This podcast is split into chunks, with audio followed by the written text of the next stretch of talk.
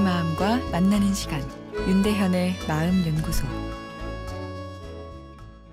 술을 좋아하시는 저희 아빠는 비만, 당뇨, 혈압까지 있습니다. 아빠가 술 먹고 집에 돌아오지 않으면 불면증에 심장까지 떨린다며 엄마는 어제도 계속 우셨습니다.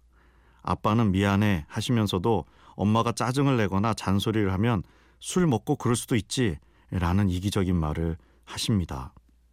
아, 이런 사연이 들어왔는데요. 술은 자신에 대한 통제를 풀어주기에 가볍게 한잔하고 좋은 사람과 대화를 하는 것은 정신 건강에 유익할 수 있습니다. 아, 그러나 인생의 위로를 사람, 문화, 자연이 아닌 술로 주로 하기 시작하면 문제가 생기는데요. 술을 먹지 않을 때 초조 우울감이 찾아오고 현실에 대한 적응력이 떨어져 우울감에서 벗어나고 다시 환상으로 들어가기 위해 또 술을 먹게 되는 거죠. 이런 심리적 금단 증상은 매우 강력한 것이라 이성적으로 통제하는 것이 매우 어렵습니다. 이성적 통제 자체가 마음에 스트레스를 주어 더 술에 대한 욕구를 증가시킬 수도 있죠.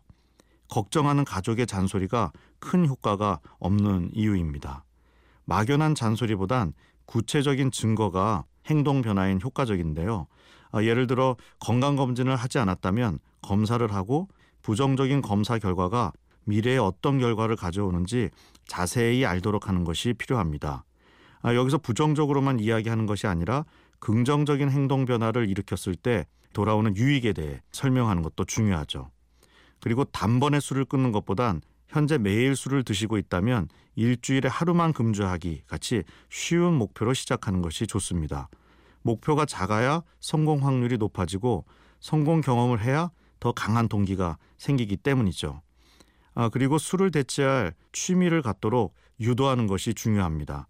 왜냐하면 술 말고 대안이 없다면 술의 유혹을 뿌리치기 어렵기 때문입니다. 아, 이야기는 쉽지만 아, 술을 줄이는 데는 이 많은 시간과 노력이 필요할 수 있습니다. 그 사이 엄마 마음은 더 고통스럽겠죠. 아, 그런데 엄마 마음이 더 고통스럽다고 아빠가 빨리 술을 끊을 수 있는 것은 아닙니다. 예, 오히려 부부 관계가 안 좋아져 그 자체가 아, 음주의 이유가 될 수도 있죠.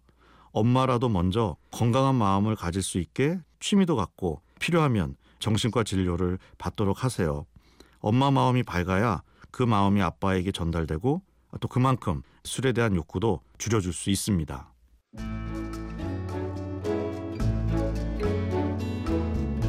윤대현의 마음연구소 지금까지 정신건강의학과 전문의 윤대현 교수였습니다.